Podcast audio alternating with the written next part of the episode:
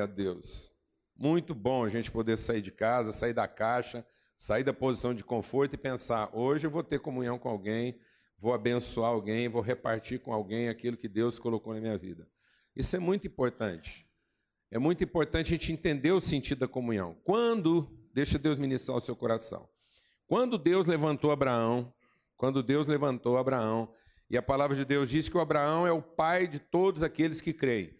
Porque Abraão foi justificado pela sua fé, não pelas suas obras, não pelo que ele fez, mas pela sua fé. E sabe qual foi a palavra de Deus que entrou na vida de Abraão e gerou nele fé?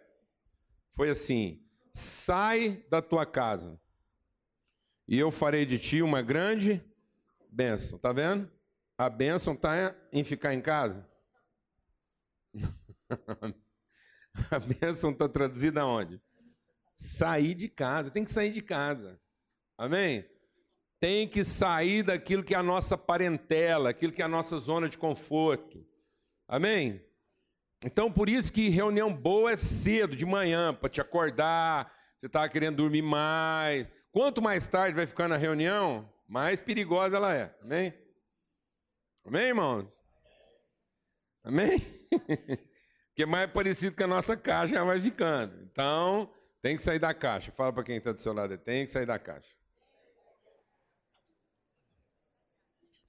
Tem que sair do sarcófago, tem que sair lá da sepultura do conforto. Amém, amado? O povo está morrendo na zona de conforto, porque está todo mundo querendo aquilo que é mais fácil, aquilo que é mais cômodo, aquilo que me deixa mais à vontade não é?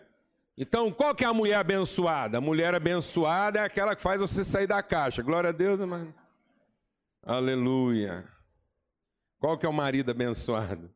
É aquele que faz você sair da caixa, não aquele que te põe na caixa para você ficar lá confortável, tranquilo. Glória a Deus. Posso ouvir um amém, mano? Aleluia.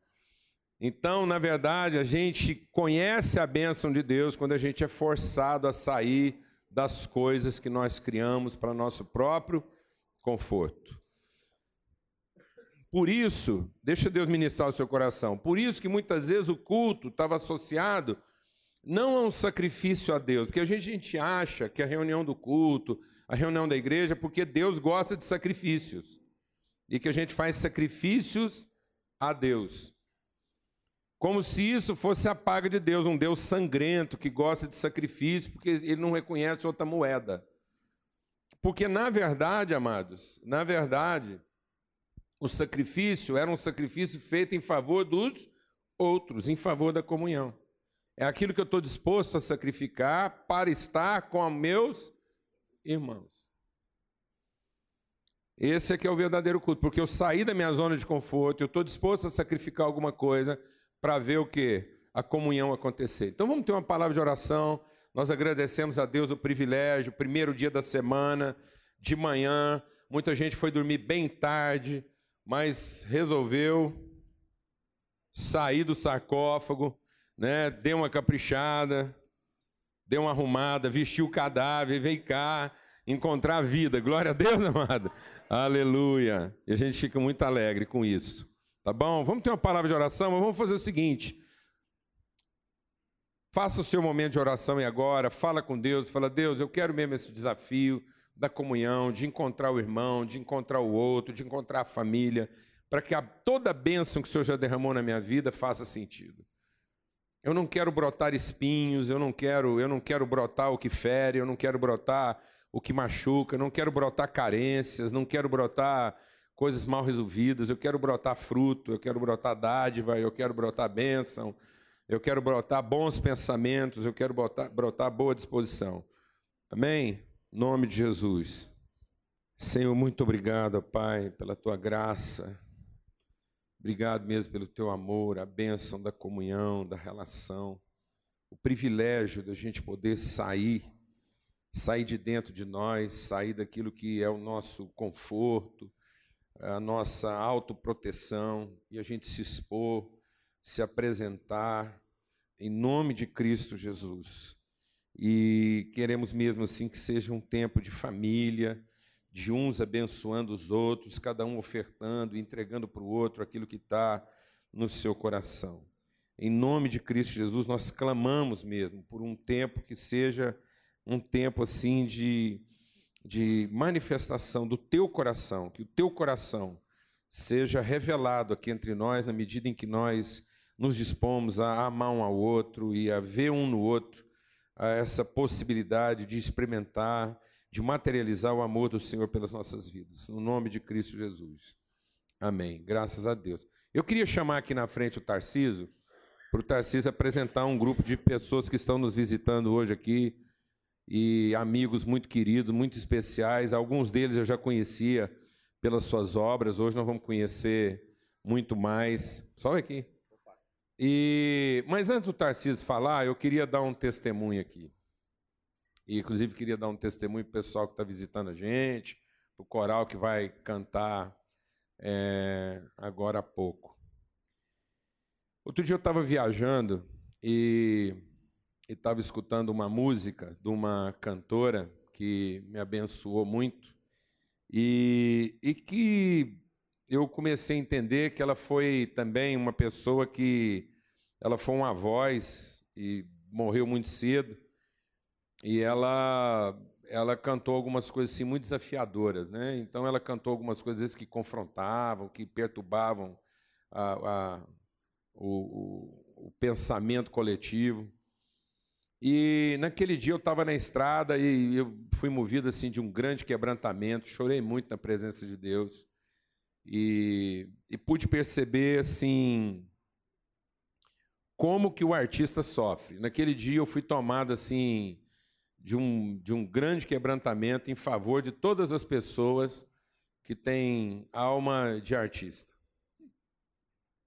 porque Deus me revelou muita coisa assim, como que o artista sofre. E, e, e, e naquela tarde eu estava lá na estrada, orei, intercedi. Por isso é um grande privilégio ter um grupo aqui tão especial de artistas, o Coral, que é um grupo de arte e de pessoas que têm essa sensibilidade. O Ministério Sal da Terra começou com uma banda, uma banda de jovens, nós éramos dez rapazes. É, assim, a gente queria ser, tinha vontade de ser, mas a banda era muito ruim. Então não dava para chamar aquilo assim um grupo de artistas, é um grupo de gente que tinha muito boa vontade. Talvez fosse isso só. Mas, é, enfim, meu pai é um homem de arte, e é um homem que, que tem uma sensibilidade artística muito grande e que talvez até por esse conflito é, religioso, social, ele nunca desenvolveu isso a contento. E tentei puxar isso para trás na vida dele lá. Uma vez eu investi lá, comprei tela, material de pintura, mas ele nunca mais retomou isso. E vai, vai terminando a vida deixando obras assim fantásticas, mas que, que ficaram muito limitadas. Né? E por que, que eu estou dizendo isso? Porque a alma da gente não é uma. Às vezes a gente pensa o homem assim, corpo, alma espírito, como se cada coisa fosse separada uma da outra. Né? E na verdade a gente é uma unidade. Não é uma separação. Não é como se ah, um corpo fosse só o conteúdo o, o conteúdo, não, a embalagem de uma alma. Na verdade, a alma é a consciência que se forma a partir desse encontro do que é invisível, do que é espiritual, com aquilo que é tangível, com aquilo que é palpável. Então, nós temos um mundo de realidades palpáveis e um mundo de realidades transcendentes, é, imperceptíveis pelas formas naturais. Então, nós temos um mundo de realidades sobrenaturais e de percepções naturais. No meio disso está a consciência do homem, que é a sua alma. E a alma do artista é aquela alma que, que, que consegue traduzir e consegue perceber se as coisas estão em harmonia ou estão em desarmonia. E muitas vezes o artista é aquele que tem que traduzir a desarmonia, ou às vezes é aquele que, no melhor dos seus esforços, quer traduzir essa harmonia. Então, isso é uma linguagem. Muitas vezes essa linguagem não é bem entendida. Quando a religião está em paz com a arte, ah, os artistas são explorados. Há uma exploração. E aí o artista já foi muito explorado pela religião, porque a religião estava em paz com a arte, e o artista naquele momento, ele, ele, ele contava a vida e traduzia a vida e o momento de uma maneira é, compreensível. Então aquilo agradava a religião. Mas quando o artista queria denunciar o conflito, a desarmonia, é, a turbulência espiritual que estava acontecendo no mundo e que às vezes era imperceptível a olho nu, porque às vezes quem está lidando com a arte está fazendo uma antecipação do momento, é como se fosse um profeta. É, eu costumo pensar assim: sabe quando o sol vai nascer? Você não está vendo o sol ainda, mas você já está vendo a claridade dele. Né? E quanto mais alto você tiver, mais cedo você percebe essa claridade. Então, às vezes, a alma artista ela, ela consegue perceber na claridade daquilo que se vai delineando no horizonte. Então, é como um profeta. Ele está percebendo uma realidade que ainda vai ser constatada. Então, ele antecipa o momento. Se isso está em harmonia com os poderes terrenos, o artista acaba sendo explorado. E aí ele não é livre. Se ele começa a denunciar uma turbulência que se levanta, que a qualquer momento vai vir uma tempestade, ele é o profeta do maldito. E aí ele é sacrificado em fogueira. Então, quando ele agradava a religião, ele era exaltado, explorado e ele, e ele acabava sendo a melhor mercadoria que a religião tinha para vender.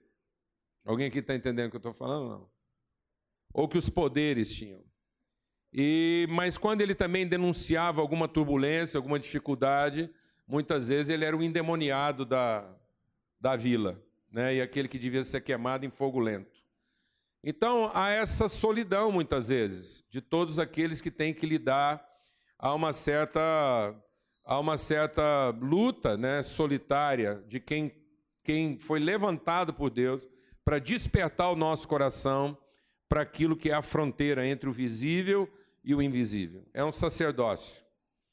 E, e, como é um sacerdócio que fala muito da alma, nem sempre isso é, é na sua melhor maneira compreendido.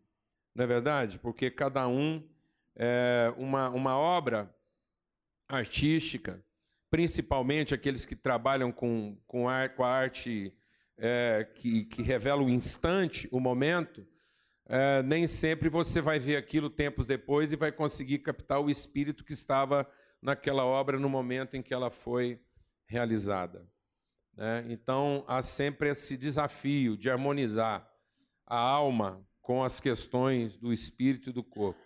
Então, eu queria orar mesmo, agradecer a Deus o privilégio de ter vocês aqui e sabendo que vocês são anjos e demônios, né? Então, tem hora que vocês têm cara de anjo, tem hora que vocês têm cara de capeta, e mas não, não desanima, né? E é a mesma coisa para quem vai apresentar o coral. Se você está no tom, você é um anjo. Se você desafina, você é o demônio. Então, assim, se você canta a música certa, você veio de Deus. Se você cantou a música errada, você é o Satanás. Então, assim, é, eu quero trazer uma palavra de fé e esperança não é? Então, que a gente aprenda a respeitar e a entender, e principalmente a, a querer ouvir Deus naquilo que nos acalma e também naquilo que nos perturba. Amém?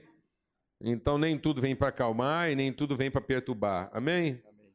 Amém? Graças a Deus. É muito bom ter o Tarcísio aqui e queria orar com vocês. Senhor, muito obrigado, Pai por uma manhã assim tão especial. Obrigado por estar aqui com o Tarciso e alguns amigos que estão num empenho, num esforço muito grande de, de serem mesmo cada dia mais instrumentos de, acima de tudo, de reflexão, é, acima de tudo, de esperança, para que a alma não se perca, para que ela não se perca, ó Deus, na sua insensibilidade. Obrigado pelo esforço do coral que está aqui com a gente, porque por vários dias e semanas eles saíram de casa para produzir alguma coisa que pudesse abençoar pessoas. Obrigado por cada artista que resolveu sair de casa, sair do seu conforto para traduzir, para abençoar e para produzir mensagem para o outro. assumindo o risco de como é que esse outro vai interpretar aquilo que a gente está fazendo. Muito obrigado por esse passo de fé, essa disposição de abençoar, no nome de Cristo Jesus. Amém. É, cada um tem um dom mesmo, né? Paulo Júnior, acho que é um grande artista da palavra, né? Depois dessa, a gente já está repleto de, de conteúdo. E hoje vai ser um dia que realmente nós vamos respirar arte o dia inteiro, né? Através da música, através das artes visuais e depois através do alimento também, que hoje nós temos um almoço de confraternização, né?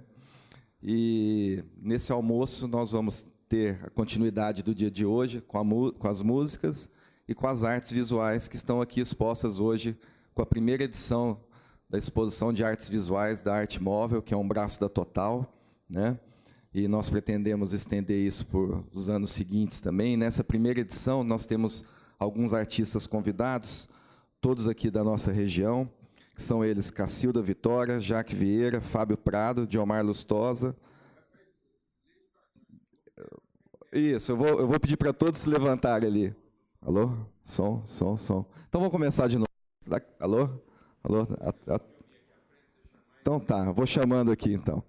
Então, Cacilda Vitória, por favor. Jaque Vieira. Fábio Prado. Diomar Lustosa. Jafran Marcelino, João Colagem e Tarcísio Pina, que sou eu. Gente, é o seguinte, essa turma tá ali, ó. Quem não conheceu ainda, por favor, podem. Dá para ver que eles são bem diferentes mesmo, né? E como o Paulo Júnior falou, o artista sofre, mas é um sofrimento da necessidade, eu acho, de colocar para fora o amor que eles têm dentro deles através da arte, assim como quem canta tem a necessidade de colocar para fora através da música o amor que eles têm dentro deles. Assim como Paulo Júnior tem o dom da palavra, ele tem a necessidade de colocar para fora o amor que ele tem dentro dele para todos nós, né? Essas pessoas que estão ali são pessoas que têm uma história fabulosa. Eu desafio vocês a depois a conversar individualmente com cada um deles. São histórias realmente emocionantes, vividas até hoje, né? Nós temos aqui, por exemplo, o Jafran Marcelino, que é um moço jovem, uma criança de Trindade, né? assim como os grandes artistas ali de Montmartre, em Paris, que nós os né, gloriamos, achamos e pagamos euros e euros por suas obras. Ele é uma criança que fica ali em Trindade, ali perto da, da Basílica, pintando retratos a carvão. E trouxe hoje essas obras aqui, desses cavalos. Ele pinta retratos de pessoas também, ele vai estar performando lá no almoço. Ele tem uma história de vida emocionante, uma história simples, cheia de amor. Nós temos aqui o João Colagem, que há 15 anos tem um, um estúdio e uma galeria de arte em Roterdã, na Holanda, tem trabalhos expostos na Europa inteira. Né? E todos esses outros artistas, o João Mar Lustosa, que está aqui com a Santa Ceia, né? também está indo para a Alemanha em breve, preparando uma exposição com uma curadora daqui, daqui, daqui de Goiânia, né, Lustosa?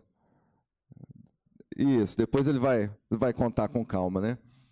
E, e, realmente, assim, eu tive o privilégio dessa semana poder fazer um documentário rápido com eles, que é um vídeo que a gente vai passar aqui, sobre a exposição. E eles têm realmente o dom e o talento de expressar o amor através da arte. E estão aqui hoje disponibilizando para todos nós uma pequena parte desse, desse trabalho deles. E eu acho que o Natal está chegando e não tem melhor presente para a gente poder dar para as nossas famílias, para os nossos queridos, porque eu sei o preço que a gente paga aqui numa bela roupa, num belo vinho, e com certeza vocês não vão pagar mais do que isso nessas obras de arte. Né? E às vezes, o ano que vem, um presente que vocês vão dar já saiu de moda, já está guardado no canto do armário, e às vezes até um vinho caro já foi bebido rapidamente e esquecido. Mas uma obra de arte de um artista daqui de nossa região, ele vai ser muito mais valorizado com os anos do que vocês possam imaginar. Porque eles têm um percurso que eles estão trilhando e vocês são parte dele. Então, se vocês estão olhando para alguma obra de arte hoje, estão sensibilizados com ela, com certeza ela vai fazer parte da vida de vocês ou ela vai abrilhantar alguém da família de vocês esse ano. Então vamos nos interagir com essa arte de hoje, que nós só temos a, a ganhar. E parte dessa renda também vai para a Total, que é um braço aqui da nossa igreja, né, para ajudar nos nossos projetos. Então você está fazendo, além de um presente, fazendo uma doação. Tá bom? Então, muito obrigado. Até mais tarde. Espero ver vocês durante o almoço. Obrigado. Muito bom, Tarcísio. Obrigado. Benção. E o pessoal vai estar por aqui com a gente no intervalo, né? E a gente até arrumou diferente as cadeiras para criar uma circulação para que as obras possam ser vistas. E eu vou pedir para o coral para a gente cantar mais uma música aqui antes da gente terminar a reunião, porque tem tudo a ver com aquilo que a gente quer deixar aqui essa manhã, né? E a gente está aí comemorando e tudo isso que está acontecendo, essa essa vontade de sair de casa e repartir com alguém. É muito importante isso. É, é, é, fundamental que a gente entenda por que, que Jesus é o nosso Salvador. Porque às vezes a gente quer que Jesus seja o Salvador daquilo que eu quero que Ele salve, e não daquilo que Ele quer me salvar. Muitas vezes aquilo que eu quero que Jesus me salve não é o que me salva. É o que me torna ainda mais prisioneiro. E Jesus é o meu salvador porque ele me salva daquilo que ele quer me salvar e que eu preciso ser salvo. E eu preciso ser salvo de mim mesmo. Eu preciso ser salvo das minhas cobiças, dos meus apetites. Eu preciso ser salvo da casa que eu construí para mim e que representa o meu lugar de segurança. Eu preciso ser salvo dessa necessidade que eu tenho de, de proteger a mim mesmo e de ser amado primeiro. Então o texto diz assim: Amados, amemos-nos uns aos outros, porque o amor procede de Deus. Todo aquele que ama é nascido de Deus e conhece a Deus. Aquele que não ama não conhece a Deus, pois Deus é amor. Nisso se manifestou o amor de Deus em nós, em haver Cristo enviado o seu Filho unigênito ao mundo para vivermos por meio dele. Nisso consiste o amor. Não em que nós tenhamos amado a Deus, mas em que ele nos amou primeiro e enviou seu Filho como propiciação pelos nossos pecados. Amados, se Deus de tal maneira nos amou, devemos nós também amar uns aos outros. Amém. É muito importante a gente entender isso, que só há amor quando há iniciativa. Só há amor quando há verdadeiro risco de não ser correspondido. Por isso que Jesus é o nosso Salvador, porque ele nos amou primeiro. Às vezes a gente fica pensando que Deus está preocupado em provar que Ele existe. E às vezes as pessoas têm uma, uma preocupação muito forte em provar que Deus existe. Tanto é que tem pessoas que dizem: ah, Eu não acredito em Deus, eu não acredito que Deus existe. A questão toda não é essa. A questão não é se Deus existe ou deixa de existir. Deus nunca esteve preocupado em provar a sua existência. Se Deus estivesse preocupado em provar a sua existência, ele não valeria a pena crer nele porque era um Deus que estava preocupado em resolver o seu problema. Deus não fez nada para provar que existe. Deus fez tudo para se tornar conhecido. Ele quer que a gente conheça o amor que está revelado nele. Não é em provar que ele existe. Às vezes a gente está mais preocupado em provar que existe do que em ser conhecido. Não é verdade? A gente às vezes faz coisas para provar que existe, porque a gente não quer ser um, um, um ilustre anônimo. E na verdade a gente devia fazer todas as coisas para poder ser conhecido, para poder repartir e, e tornar possível na vida do outro essa expressão do quanto nós amamos e quanto nós queremos oferecer em favor das pessoas. Não é verdade, amados? Então, por isso que, é, se Deus não existisse, se Deus não existisse. O amor que Cristo revelou deveria ser o nosso Deus. Amém?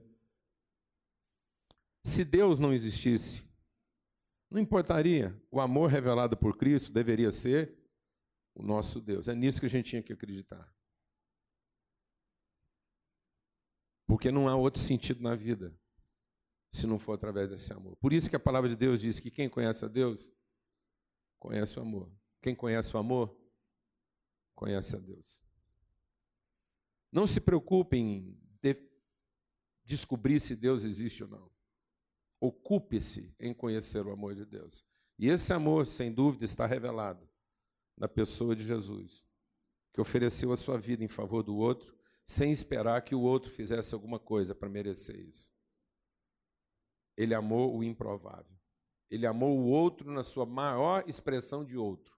Ele amou o outro enquanto o outro era absolutamente outro e não tinha nada parecido com ele mesmo. Amém? Ele amou primeiro. Então, se tiver que haver paz, tem que haver paz primeiro onde? Em nós. Se tiver que haver amor, tem que haver primeiro onde? Em nós. Porque se Deus amou assim primeiro, então é assim que nós devemos amar. Porque quem ama depois não ama, se interessa. Amém? Amém? Quem ama depois não ama, se interessa. Deus nos amou e a gente se interessou.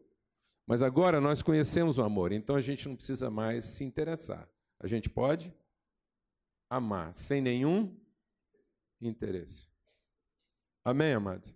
E assim o amor será o nosso Deus e Deus será sempre a nossa mais segura expressão do que o amor é. Eu não tenho que provar para alguém que Deus existe. Sabe qual a melhor maneira de alguém saber que Deus existe? É amar essa pessoa primeiro. Não deixar que ela faça nada que deixe ela pensar que eu a ame por interesse. Então as pessoas vão conhecer Deus verdadeiramente quando nós conseguimos amar e oferecer alguma coisa em favor dela, enquanto ela é o meu mais absoluto outro. Amém? Antes que ela seja um pouco parecida comigo, a ponto de pensar que eu vi nela algum tipo de interesse. Por isso é assim que nós devemos amar. Ele deu a vida por nós. Ele nos amou primeiro. E foi isso que fez com que a gente conhecesse o que o amor é. A gente só sabe que Deus é amor e só conheceu o amor de Deus porque Ele nos amou primeiro. E é assim que nós devemos amar. Então, se tiver que ter paz, que comece em nós. E assim, todos nós vamos ser artistas de alguma forma. Todo mundo aqui está habilitado a produzir grandes obras de arte. A obra de arte, por exemplo, de não voltar embriagado para casa. Isso é uma grande obra de arte. Quer ver outra grande obra de arte? É não ficar nervoso quando você acha que tem tudo para ficar. Isso é uma obra de arte. Quer ver uma obra de arte que pode ser produzida no banheiro da sua casa? Você tampar a pasta dental em vez de endemonizar a pessoa que deixou ela aberta. Isso é uma obra de arte. Amém, amado? Voltar uma toalha molhada para o cabide e não dizer que o cara que deixou ali estava possesso de uma legião de demônios. Isso é uma obra de arte. Amém, irmãos? Uma obra de arte, estender uma toalha, descascar uma laranja, oferecer um copo de água quando a pessoa está morrendo de sede, mas não sabe que está com sede, mas você se antecipa e oferece um copo de água fresca. Isso é uma grande obra de arte. Porque essas coisas também desenham imagens e registram fotografias que são inapagáveis. São inapagáveis. Registram imagens inapagáveis no coração das pessoas. Amém? Então Deus levantou todos nós aqui para sermos artistas, cada um na sua singeleza. Desde que a gente tome o quê? A iniciativa e não faça nada por interesse. E não faça nada por interesse. Deus nos amou primeiro. Amados, se Deus assim nos amou, devemos nós também amar. Nós que achamos que somos número um, devemos amar aquele que nós achamos que é simplesmente o outro. Então, que o outro tenha primazia sobre um, e assim nós vamos amar uns aos outros.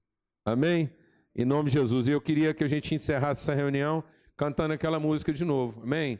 Haja paz primeiro em mim. E você receba essa música aí, incorpora isso e fala assim: Deus, é assim mesmo. Eu quero conhecer o teu amor. Eu não estou preocupado em saber se o Senhor existe, porque isso na verdade é secundário. De que adianta o Senhor existir se eu não te conhecer? De que adianta alguém provar a existência de Deus e não conhecer esse amor? Quantas vezes a gente quer provar que Deus existe simplesmente para dizer que Ele é o meu Deus e que Ele me dá poderes sobre o outro? Coisa triste o que a religião fez com a gente.